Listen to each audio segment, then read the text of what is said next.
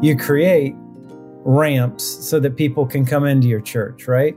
Now, a ramp is a shorthand term I'm going to use for any accommodation. So you have wider doorways, maybe you have wider aisles, maybe you have some cutouts for wheelchairs, maybe you have some special room where people can calm down. All these sorts of things are different ways of providing access so people can be present. And all those things would be present in a lot of churches. But what's not in place is what I'll term social ramps. It's not just physically getting into the building so that you can be physically present. It's how are you preparing an environment to receive someone who experiences the world so differently than you do? Welcome to the Missing Voices podcast. This podcast is all about youth ministry, young people on the margins of society and the church, and how we might better love, serve, and learn from those young people. We're convinced that these often overlooked and forgotten adolescents belong in the church and that our youth ministry should take them seriously. So, with each episode, We'll take a look at these ideas and together wrestle with what the future of youth ministry might just look like. I'm Mary Sini, one of your co hosts. And during this series, we will hear from some of our partners, coaches, theologians, and friends of the Missing Voices Project. So, let's dive in. In this episode, we'll hear from Ben Conner. Ben's one of our theologians in residence from the Missing Voices Project, and he brings a wealth of ministry experience in the space of youth with varying abilities. Fun fact our connections with Ben actually stretch back a number of years. When Ben first joined us for a visit at Flagler College, he looked so familiar to me. I knew we had crossed paths in some way prior, but I just couldn't put my finger on it. So, with a little digging, I realized that we both served at a Young Life camp one summer way back in the 90s. I was on summer staff, and Ben and his family were on assignment there, with Ben doing program at Rockbridge that summer. I love these small world connections. And I bet if we kept digging, we'd all realize the close connections we hold in one way or another. Well, we hope you enjoy as you listen to Ben share today. Okay, everybody, thanks so much for jumping on to this episode of the Missing Voices podcast. We have Ben Conner with us here today. Ben, are you there? I'm here. Glad to be here. Ben Conner, Dr. Ben Conner, up at Western Theological Seminary. I've known Ben for a couple years. A couple of his books have really messed with me in the best of possible ways. Uh, and I'm really excited to have him on the podcast. Ben is a professor at Western Theological Seminary, but he is also one of the theologians in residence with us in the Missing Voices Project. So, Ben, tell us a little bit about your work, what you teach, what you write about, all the things you care about. All right. Well, I actually went to school to study mission and mission theology, but then I realized that missiology was something I like to look through rather than look at. So I looked at uh, practical theology, and uh, and I found out those two things are have a lot in common. So I'm now a professor of practical theology, but my interests are in youth ministry, disability studies, uh, mission and mission studies, evangelism, and um, as of late, horses. and uh, asking questions like if all of creation is redeemed and all of creation is participating in Christ, what does it mean to ask questions like, uh, what's the vocation of a horse? Uh, I gotta say, Ben, nobody listening to that uh, to this episode saw that coming. Um, mission, youth ministry, practical theology, and brrr, horses. Uh, So we'll have to do another episode about that once you. I know you're you're uh, about to start a sabbatical where you're going to spend some real time doing some research there, and I can't wait to see what in the world you're talking about. Um, I know you well enough, and I trust you well enough to know that there's going to be something incredible there, and I don't yet have eyes to see. So you can be the one to take us all there. That'll be cool. Um, and your background with youth ministry and disability studies, in particular, is what brought you uh, onto the radar with us at the Missing Voices Project. So tell us a little bit more, kind of zoom in on that, the disability studies and youth ministry, and and what you uh, how that's been a part of your story and, and what that means to you. So for 20 years, I was either a youth minister at a church or I was with Young Life. And for seven of my years with Young Life, I ran Capernaum in hmm. Williamsburg, Virginia, which is the arm of Young Life that works with young people with intellectual and developmental disabilities. Hmm. And this was in the earlier days of Capernaum. Um, there were a couple different ways people were doing it. One, they had a completely separate group of kids with disabilities, and, and it never intersected with the main Young Life group at all. Another was they didn't change anything about Young Life, uh, the way that they ran their clubs and events, the way they did their camping, but they just tried to somehow include people with disabilities. Mm-hmm. And I, I was trying to figure out what's a better way to go about doing this. Hmm. And that that led to um, my second book, Amplifying Our Witness, which is asking those exact questions. Mm-hmm. And then yeah. beyond that, sorry.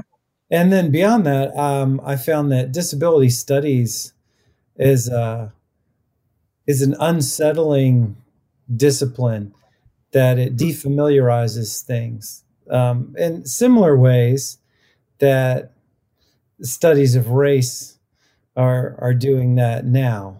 It's pushing against self-sufficient people who are discipled into ways of possession, mastery, and control. And so, uh, a lot of what so someone like Willie Jennings is doing with race is bringing up the very same issues that are brought up if you look at your faith and you look at scripture, you look at revelation, you look at discipleship through the lens of disability studies, you see some of those same things are critiqued. Hmm. And, and, what I found was that um, there are all these treasures that need to be brought into the church. These hmm. ways of looking at things, hermeneutical insights, ways of being in space, ways of moving through space, ways of interacting that we learn only if we're with people with disabilities only if we allow them to shape the spaces we share together. What, what's an example? What's an example of one of these treasures or these gifts? Well, one could be um, so a, a young lady with an intellectual disability who listens to your traditional sort of series of talks that try to lead you through faith, and you assume everybody's tracking with you. Um, that God created the world and Jesus came to save us, and and in the end welcome Jesus into your heart. But she's not following things in, intellectually. She's not following this linear thought pattern that's supposed to lead her to some sort of conclusion. Mm-hmm. So, but there's a gospel that's being proclaimed without words that says you belong here, that you're welcomed into this life. Mm-hmm. So, when this young lady had a chance to respond in faith, she uh, communicated thank you, God, for bringing me into your life. Hmm. Which is actually a better gospel than the one she was being that, that she was being given. Right. so there are things like that, you know. And there's also just uh, I remember sitting next to somebody who was throwing rocks into some water, and I thought I'll just sit next to this this gentleman while he's throwing the rocks into the water. I was just passing time throwing rocks into the water, but he was making fireworks. I realized he was making fireworks. So just hmm. the fascination with with little things. Here, here's another one more example. Do it. I was at an academic conference in Scotland, and I was talking about these kinds of things. And one of the people in uh, who was in my session, the session I was leading, said, "I'm a woman with autism." And when I do research, I see colors, and the colors are actually themes. So when I read, I see themes in colors. I don't have to try to do it, they're just there. And then I organize the colors. and I thought, wow, that'd be nice. Yeah, I'm a little jealous of them. so that's a, that's some of the superhuman sort of powers, but then there are other things like uh, my friend Craig, who has the capacity to be present in ways that I can't be present with people. Uh, I've been trained to fix things, to solve things, to analyze things. And I have a mind that allows me to do that. Craig doesn't. But Craig does have the ability to be a non anxious presence and to love people. Right. So I have a lot to learn from Craig, and I need Craig, and I realize that.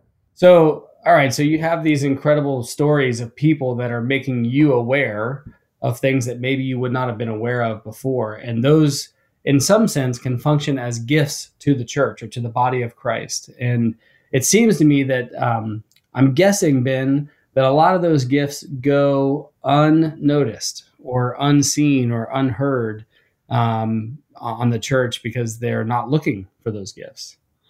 Right. Or because the people aren't present. Right. Same. Unfortunately, in the church, we value the same things that are valued in society a certain kind of person that moves a certain way.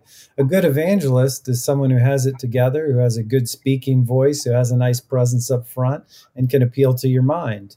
Hmm. Right. Well, now you've you've just excluded most of the people that I spent a lot of time hanging out with for seven years. However, I can talk about the power of their evangelistic efforts.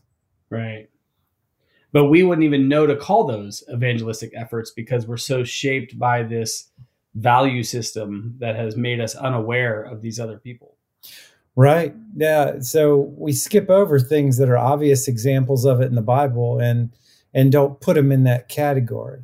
Uh, prime example being John the Baptist. And so if I say, what about the what about the witness of John the Baptist? Everyone will think the odd guy out in the desert eating locust who then points to Jesus, right? Okay. But there was an earlier pointing to Jesus when he was still in his mother's womb when he leapt. Mm-hmm.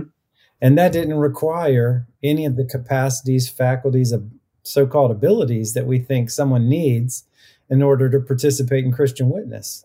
Right. It was just a response in love that proclaimed, it announced, and, in, and invited other people to recognize Jesus yeah. Christ as Lord. Yeah. Yeah. You know, Ben, it's so funny. I, I mean, I feel like the genesis of the Missing Voices project really goes back long ago when I was starting Capernaum here in St. Augustine.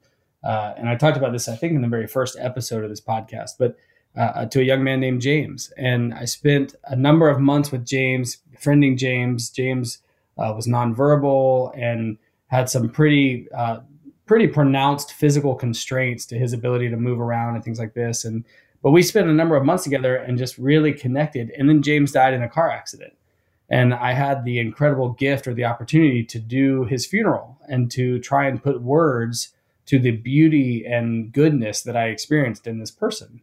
Uh, but I realized in trying to put together those uh, that eulogy that none of the classic metrics that you would talk about in a eulogy applied, and yet I had encountered something so good and so beautiful and so uh, well. I had encountered Christ in this person, but I didn't know how to talk about it with the sort of typical words that we would use. And that idea that somehow I encountered the presence of God in a person through very different uh, through very different means or very different ways than I normally would um, has really dramatically affected me and shaped you know my understanding of the gospel, my understanding of, of who I am, but also the way I think about ministry in such a profound way. And it was in your one of your first books where you talked about this idea of evocative witness, that it draws something out uh, in other people, it evokes uh, an awareness of the gospel in others that maybe could not have happened with anybody else. You know, like I'm pretty convinced that I've been doing youth ministry for a number of years with a ton of different kids, and James offered something unique that I had not experienced in anyone else the, until that point. Tell us about this idea of evocative witness and and the, the idea that these gifts are there and can be brought to the church. Um, yeah, help us out with that. Well, you explained it pretty well. well thanks. This episode's the, over. Thanks so much, Ben. the, the thing that's most needed is a place to appear in order to have an evocative witness. I mean, most of the time we miss out on the evocative witness of people because they aren't there to evoke things in us. Mm. So hmm. the first thing that you need is a is a place to appear. So I have a, a, friend named Xavier who expresses his joy with deep, deep joy with strong bounds. He, he hmm. jumps and bounds and flaps, but he does this when he's connected, when he's joyful and excited. Now you think about a typical church I mean, that's the most social skill intensive place you're going to go all week for many people. Wait, time out. Think about that. The church is the most social skill intensive place that you would go all week. Yeah. Yeah. Which effectively means we have big, huge barriers or walls at the front door. That's what it is. Yeah. And so these aren't, uh, so this is something worth talking about. So you create ramps so that people can come into your church, right? Now, a ramp is a shorthand term I'm going to use for any accommodation. So you have wider doorways. Maybe you have a hearing loop. Maybe you have wider aisles. Maybe you have some cutouts for wheelchairs. Maybe you have some special room where people can calm down. You know, buttons on the doors. All these sorts of things are different ways of providing access so people can be present. Uh, and all those things would be present in a lot of churches. Mm-hmm. But what's not in place is what I'll term social ramps. And I developed this from a friend of mine, Jeff McNair. But that it's not just physically getting into the buildings that you can be physically present. It's how are you preparing an environment to receive someone who experiences the world so differently than you do? Mm.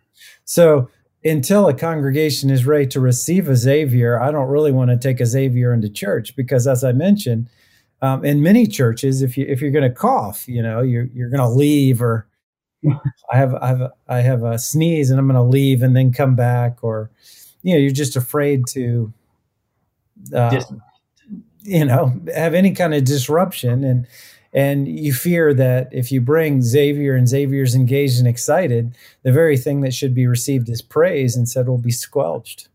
Yeah. And how many people there wish they had that freedom? Right. Yeah. So you know, it's a great idea to to work on these physical ramps, these these accommodations, but without the social ramps, it's all for naught. Yeah, that's a lot, Ben.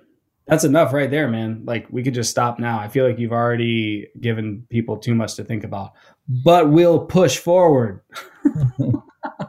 so, okay, man, we've got this idea of evocative witness uh, we we've talked a little bit about social ramps and physical ramps and what that looks like. I, am just imagining, um, well, I'm imagining a youth worker listening to this, wondering, like, yes, I know uh, these couple families in our church uh, or these couple young people in our community or whatever, and we want to make room for them to be in our church. And and the work that we've been doing in the Missing Voices Project and, and sort of like the context of this season of the podcast is design thinking, trying to get into a way of designing our ministries so that uh, these young people can belong, like you talked about earlier.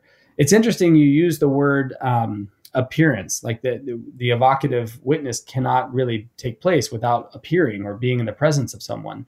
And in the design thinking toolkit, I guess you could say, uh, to you know the key to practicing empathy or to letting empathy be our, our sort of leading edge is to get proximate with people to get up close and face to face with and in relationship with someone and that there's no way to understand who they are and what it means for them to belong without, at the very least, getting to know the person and listening to the person.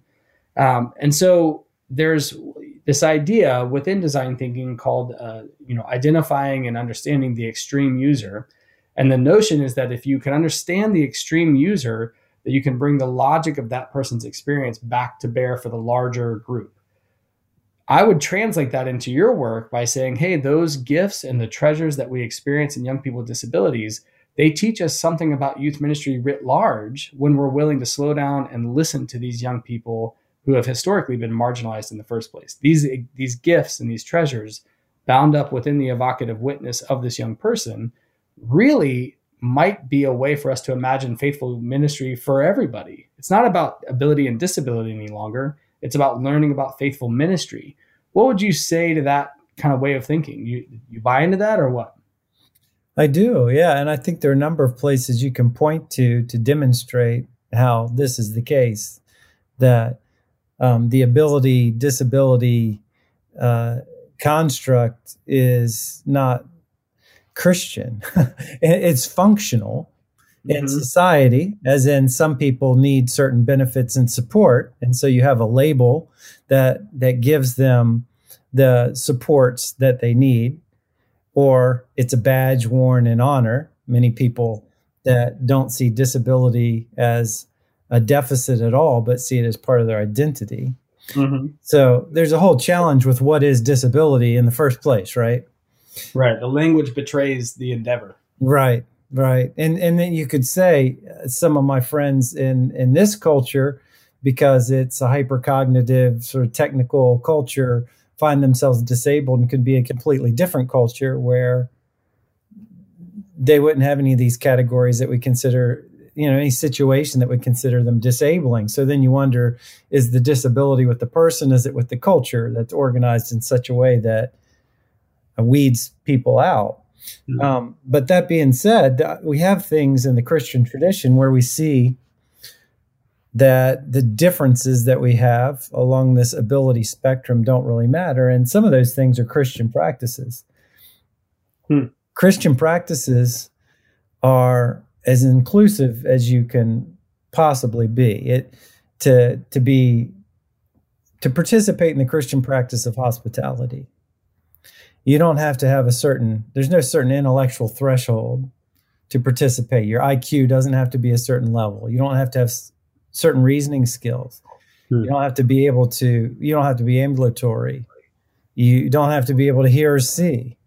Hmm. All the things that that we sort of use to separate and categorize people fall apart when you talk about the Christian practice of hospitality because the true host is God, no matter who's playing the role of guest or host at the time. Right. And so you you encounter God in hospitality. Now there's specific things that we do that some people can do more easily than others, but in terms of a practice, the practice of hospitality can be that warmth of just being close and being present, or it can be you know, uh, doing all the things that need to be done to to make somebody feel self safe and welcomed. Hmm. So it's just such a it's such a broad practice that has um, it has a history that we draw from in the Christian tradition. It, there's a social aspect. We learn it from others. We do it together. It's not just an individual thing. Hmm. So a lot of times when we think of Christian discipleship, we think of individual capacities being applied you pray, you read the Bible, you do service. And it's odd that that that would be the case because we're called to be part of a community and to participate in Christ. Hmm. And the emphasis so much in scripture is the the we-ness of our faith. And so Christian practices are always communal. And so there's always a role for anyone with any kind of ability or capacity to participate in a Christian practice. So, a Christian practice of Bible study can be shaped by the people who are there reading the Bible together. Right.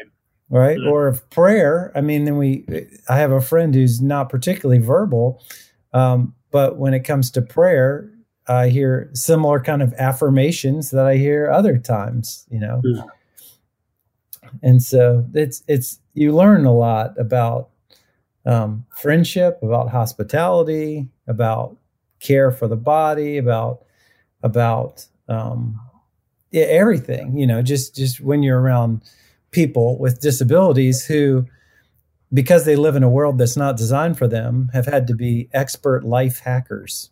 Yeah. and and so they have different ways of going about doing things. And so and ultimately what you learn is more about what it means to bear the image of God which isn't a, again an individual thing except for in Jesus Christ. And then us, as we participate together with each other in Christ, we become that image of God. And and in that we come to learn that the image of God has Down syndrome and the image of God has autism. And the image of God has cerebral palsy. Say more about that. Bring us along with that thought. Well, I mean, unfortunately, when we start to think about image of God, we we take what we think is the ultimate human projected up to God and try to live into it. So we think of it in terms of certain kinds of creative powers or uh, rational capacities or something like that. And many times when we construct this notion of image of God, we're excluding people who we would say are, are disabled, particularly intellectually and developmentally dis- disabled. Mm. Um, but image of God has uh, there's one image of God, and that's Jesus Christ, the image of the invisible God. Mm-hmm. And then we all participate in that together. And so, um, in that sense, uh, you know, the image of God has whatever, you know, disabilities. And that's not a problem. It's it's not a problem to be overcome. It's just the mode through which God's spirit's going to be working in the world to to work out God's redemptive purposes. Hmm.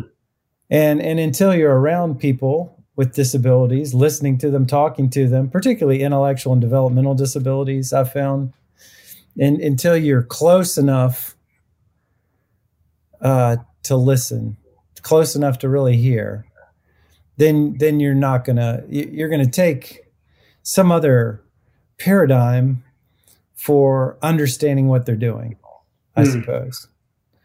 Yeah, you're going to, um, I don't know a good way to say it, but uh, you'll miss out on the treasure that's there and you'll find some other category and, and stick what they're doing in there. And, and, and it'll, it'll come across as junior varsity spirituality instead of genuine Christian discipleship. Okay. What does it look like to go uh, from JV to the big leagues then? Like how, would you know you've got a youth minister who is taking steps. They've got the physical ramps. They're trying to play with the idea of social ramps because honestly, Ben, I mean, this is really a foreign idea and it's not celebrated by our culture really on any level.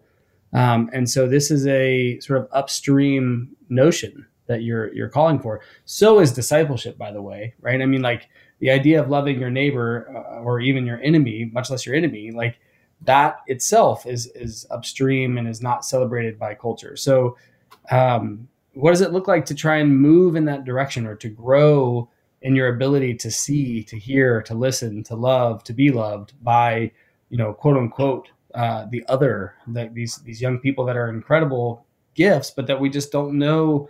Uh, we we've not had this experience that you're describing. How can we move in that direction? Well, a first simple step for many people is learn to be comfortable being uncomfortable. Okay. Because it's that unsettling that's going to allow you to see things you didn't see before, a defamiliarizing. And and so um, I mean the first key is just learn how to be present. And and being present doesn't always mean bringing people into space that you're controlling. But it means going to spaces where they're more familiar Mm.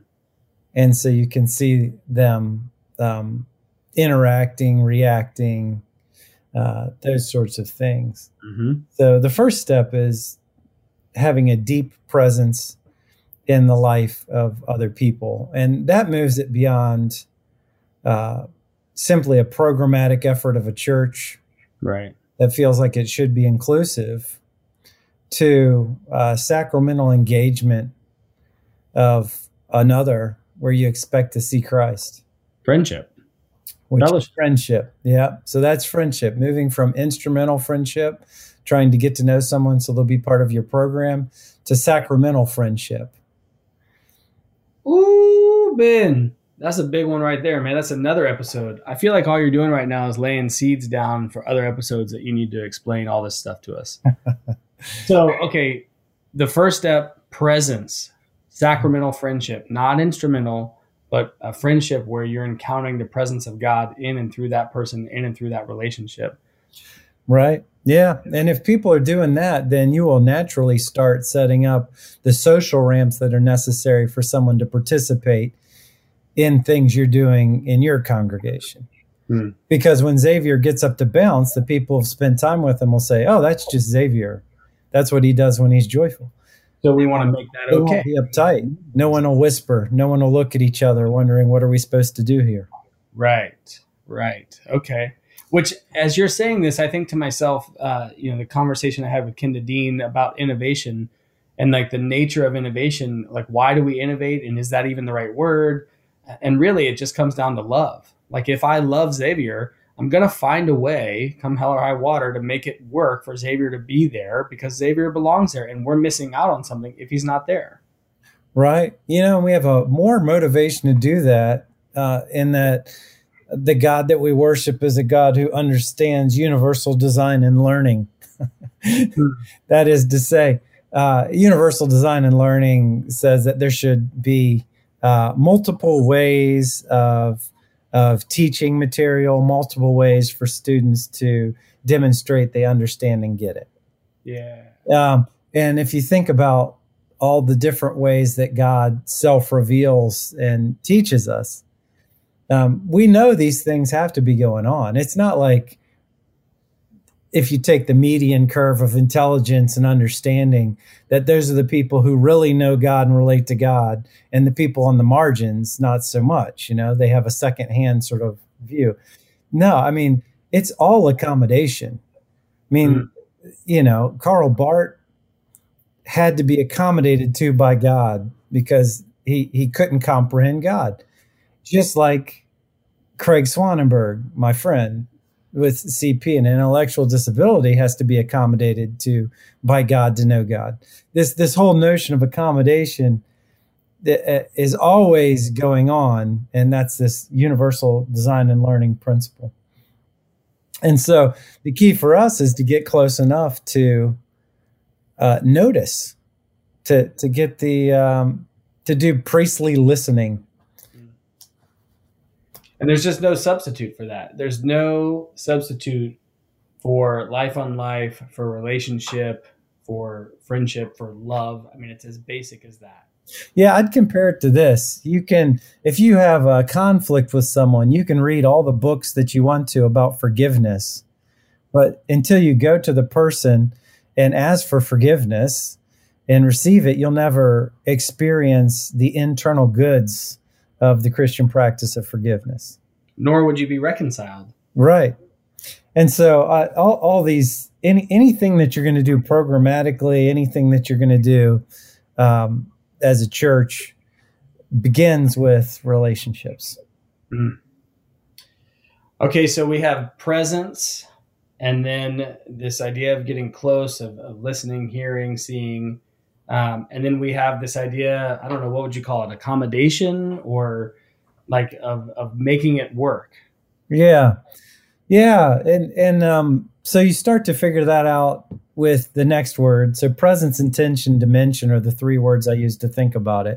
Okay. Intention is where you're actually setting up specific programs or specific uh, places to address uh, the lived experience of disability and the fact that people with disabilities have largely been excluded from our churches.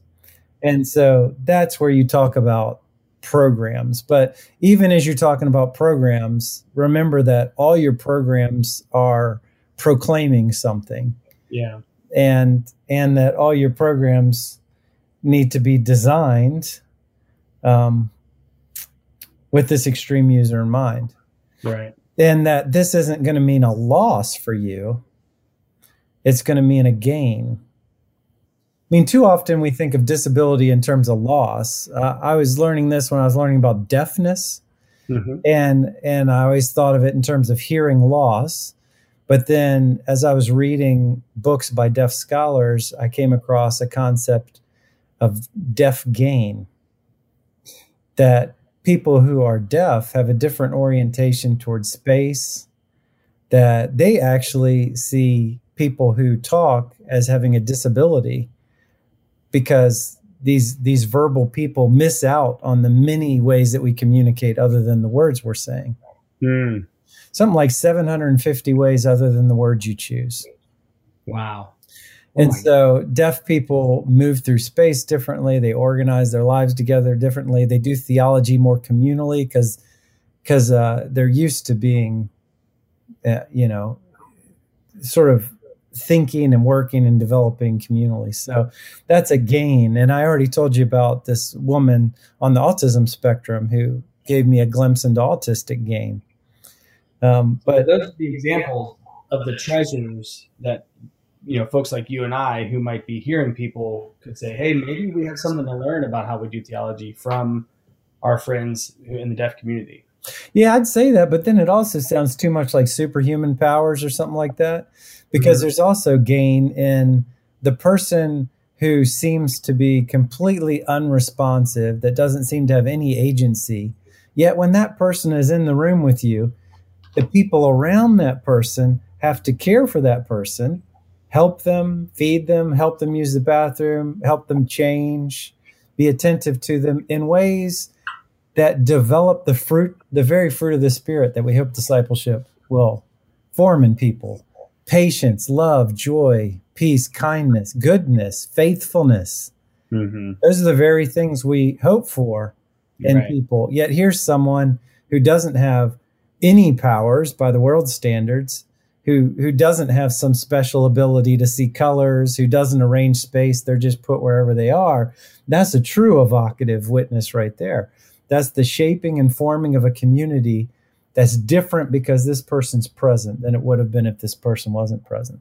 Yeah. And it's amazing because I feel like I hear most churches or organizations or uh, sort of conversations around programmatic development, they're usually aiming at the middle of the bell curve.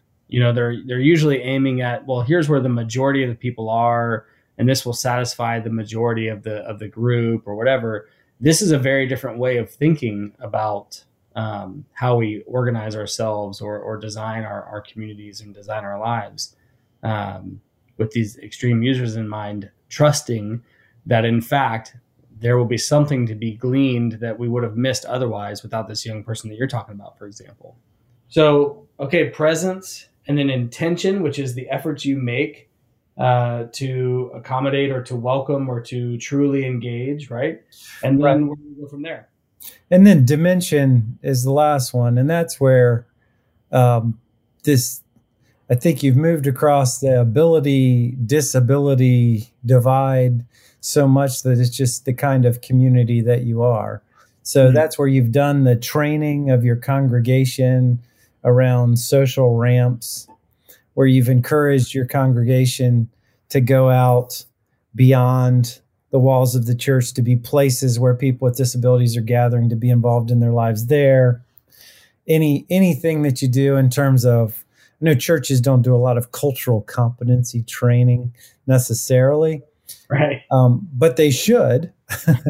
I mean, I laugh because I'm like, I can't even think of really anybody that's trying to do that in the first place. I mean, you know. Yeah, but you can do it around issues of ability and disability. Just um, th- there's a number of ways you can add that into the regular things that you're doing uh, in the in the course of a church, so that a sermon that covers a situation that where there's a disability in a gospel then would would challenge the notion that the disability is the problem that has to be cured by God.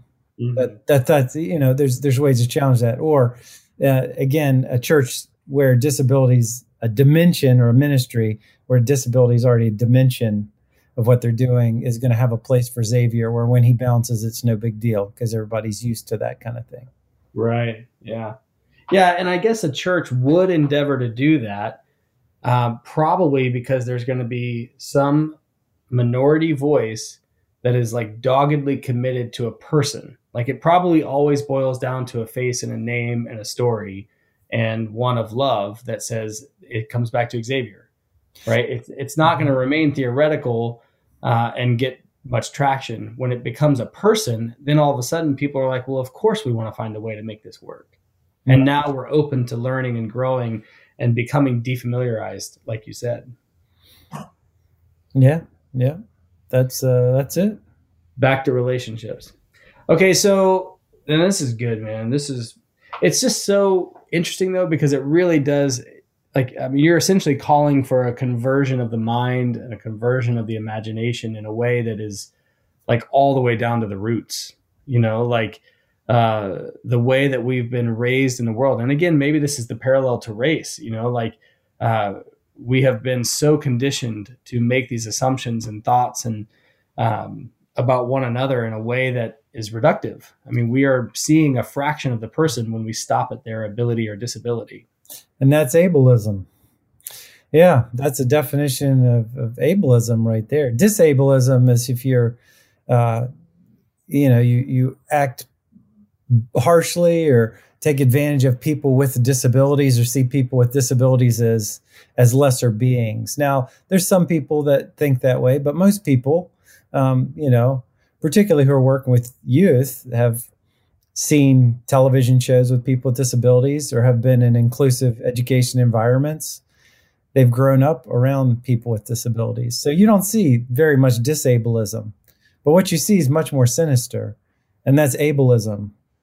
And that's that life is set up for a particular body that has certain capacities, abilities, speed of thinking and processing.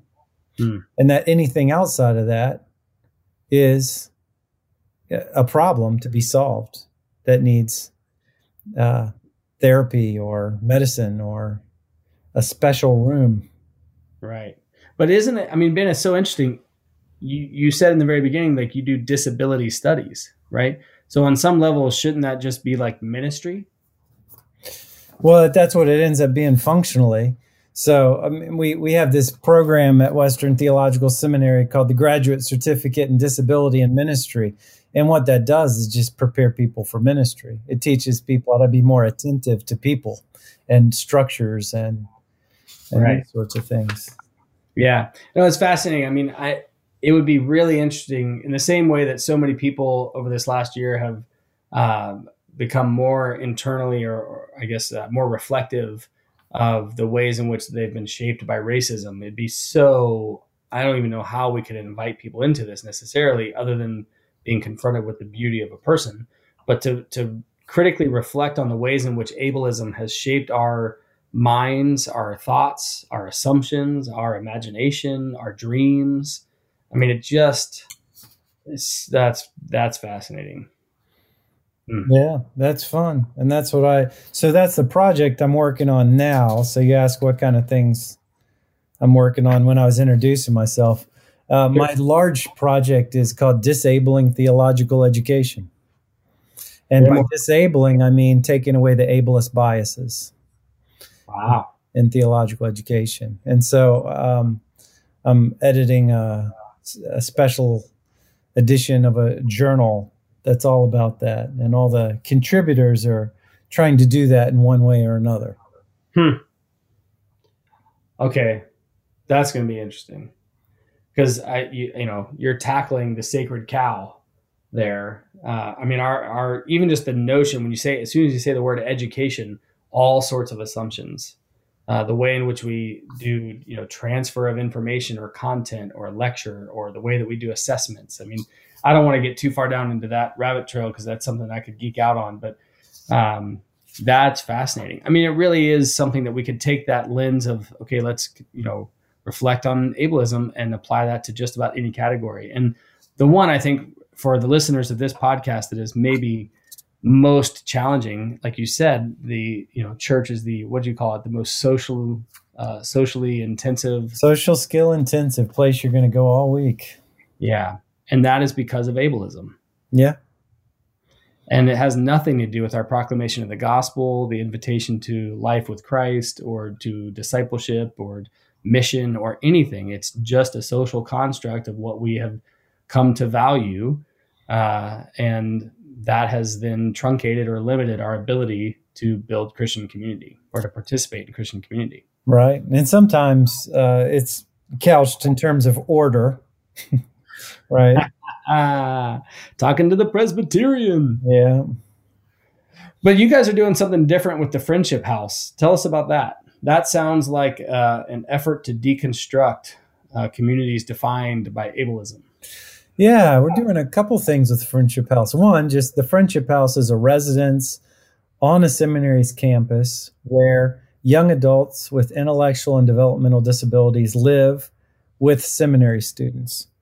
And the way it was designed is that the the the friend residents, as they were called, were learning life skills and had jobs in the community and and were trying to develop independence.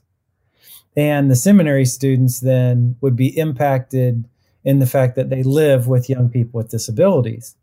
what what we found is that we are um, coming up with an understanding of vocation that is what we're called to do before God. You can talk about many vocations that you have. Your primary vocation is to uh, love God with your heart, mind, strength, and soul. Love your neighbor as yourself, and then you have other vocations, things that you do, callings that you have. Mm-hmm. Um, but we had a very uh, sort of American, North American, Western Enlightenment understanding of vocation that was dominating the Friendship House. And there was never any sense that the people who lived in Friendship House were ministers or potential ministers or anything. They were just the friends who did their jobs who lived at the house. Really? So this is sort of like what you've learned, is what you're saying. Like, yeah, this is what we learned. This was a problem, and and then that, of course, then colors the understanding of seminary students. So what we we did an interesting uh, what it was sort of an experiment, but it was also, I think, a faithful response to things we were sensing. In that one of the residents of Friendship House became a student in our Hebrew program. And the way we do Hebrew isn't like the way I learned it in school, which was all uh, exhausting, memorizing a lot of words and, and, paradigms and these sorts of things. The way we do it's more like a Montessori school. You go into the Hebrew classroom and there's stuffed animals and they tell you to do stuff and you actually do it. You stand on the desk, you get down, you move around. They they enact the different um, uh, narratives from from the Hebrew scriptures and mm-hmm. in enacting they learn them and they sort of embody these words. And the way that it was taught amanda was able to do that quite well. And we noticed that it changed the classroom from one of competition because everyone wants to get a good grade. You need it for your transcripts. You might need it to support a scholarship or something like that um, that wasn't at all the focus the focus was how do we support Amanda in this? So they sort of gathered around Amanda. Wow. And and it changed it from competitive to collaborative. And many of the things that they were trying to teach in the Hebrew class, because it's more than just learning a language, it's about learning this way of discipleship. Mm. They were able to do because of Amanda's presence. And so that's that changed our understanding of what Friendship House is. And just this year, we started what we're calling the Friendship House Fellows Program, where people, uh, the the people with intellectual and developmental disabilities who live at Friendship House can take a class a year at the seminary, and then they do an internship at a church. It's a five it's a five or six year yeah. program, and when they finish, they get a certificate of Christian ministry. I mean, this is going to change the seminary. Absolutely. It's going to change it with presence because they're in the classrooms. It's different. It's going to change it with intention. It's a specific program. And we've already worked on the dimension, creating the environment in which they're going to feel welcomed and not like this is a special, special class. Yeah, yeah. I mean, it's fascinating to think like the ripple effect of that because you as a as a seminary professor and as a seminary you know the institution of the seminary there part of your job obviously is that you are training people for pastoral ministry. And so there's going to be this pipeline of people that leave western and go into the life of the church having had that experience uh, and then they'll arrive in these congregations equipped to reshape their communities as such I mean, I'm sure that's obviously what you're thinking. That's the hope. Absolutely, that's the hope. And we just had we just had Erik uh, Carter of Vanderbilt do a, a longitudinal study on the impact of of some of this, and we're finding that this is the case. He's gonna he's gonna take another large section now that we've started this Friendship House Fellows program, and see if it's if it's doing the things we hope it's it's doing. But it is true that often it's if the pastor has a kid with a disability, then all of a sudden there's a program or, or there's attention for that. Yeah. Right. Yeah. Yeah. Yeah. So we're hoping if you can have pastors who have been through this this experience at Western. So that's not just people who are in the graduate certificate in disability and ministry program. That's people who take Hebrew, which is everybody. Right, right, right. right. We hope that it's going to make a difference in that regard. So it's interesting because the you know I'm sure that some of the um, some of the people listening to this are people that have had some sort of profound experience and they're in their congregation and they're just they're just begging for others to jump on board and to be open to these sort of shifts. And they may or may not be the senior pastor, so they can't necessarily like, you know, lead the thing in that direction. But they're the kind of people who are looking to have these little provocative witnesses uh, that are, you know, sort of counterintuitively existing in the life of the church and really are signs of beauty.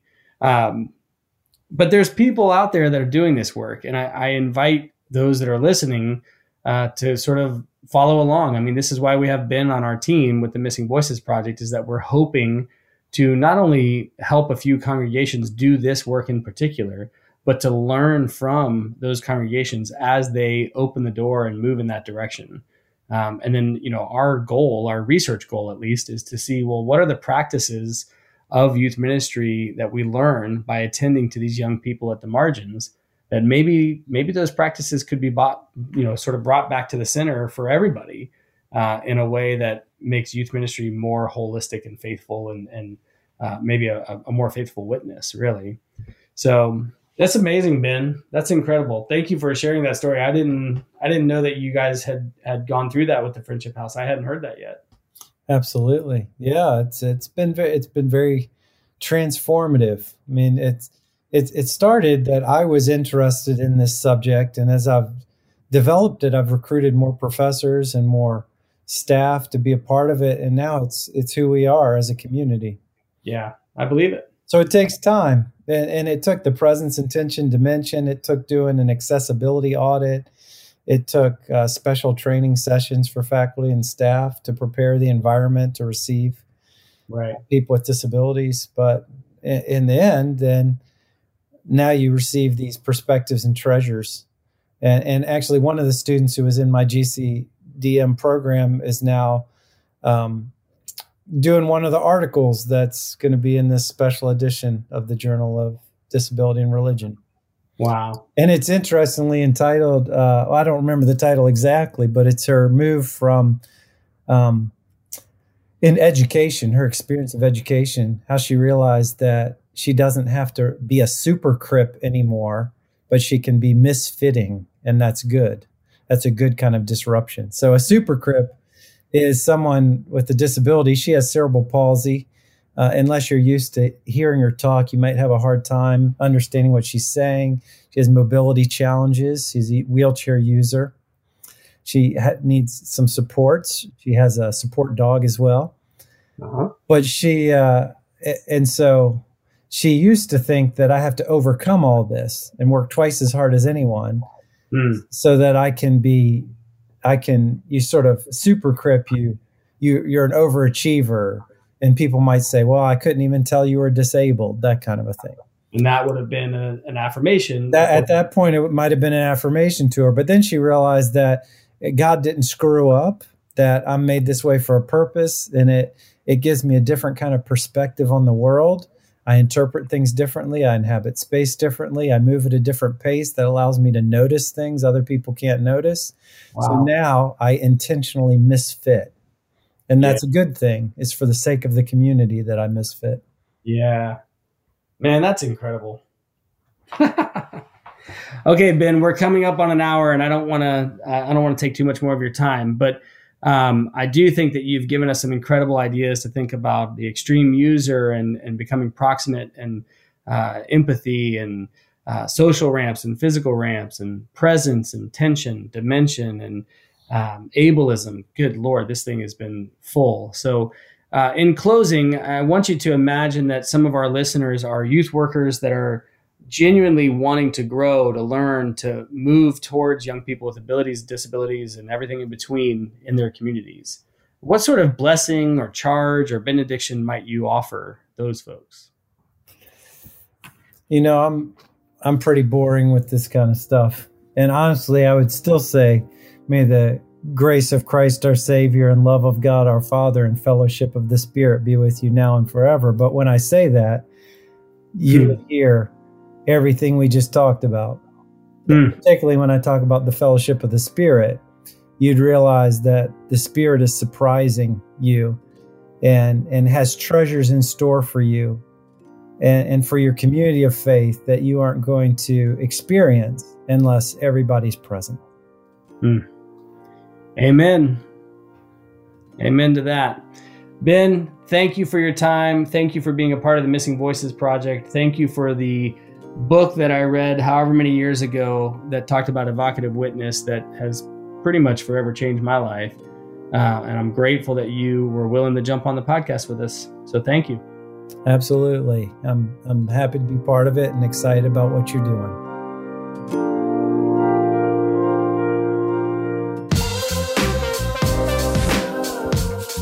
Thank you so much for listening to this episode of the Missing Voices podcast. If you want to be one of the first to hear about a new episode being released, or you want to make sure you don't miss out on hearing from one of our guests, be sure to like and subscribe to this podcast. You can also check us out on Facebook and Instagram and see what we're up to in St. Augustine within the Flagler College Youth Ministry Program. For resources connected to our podcast guests and topics, head over to the Resources tab on the Missing Voices webpage at missingvoices.flagler.edu.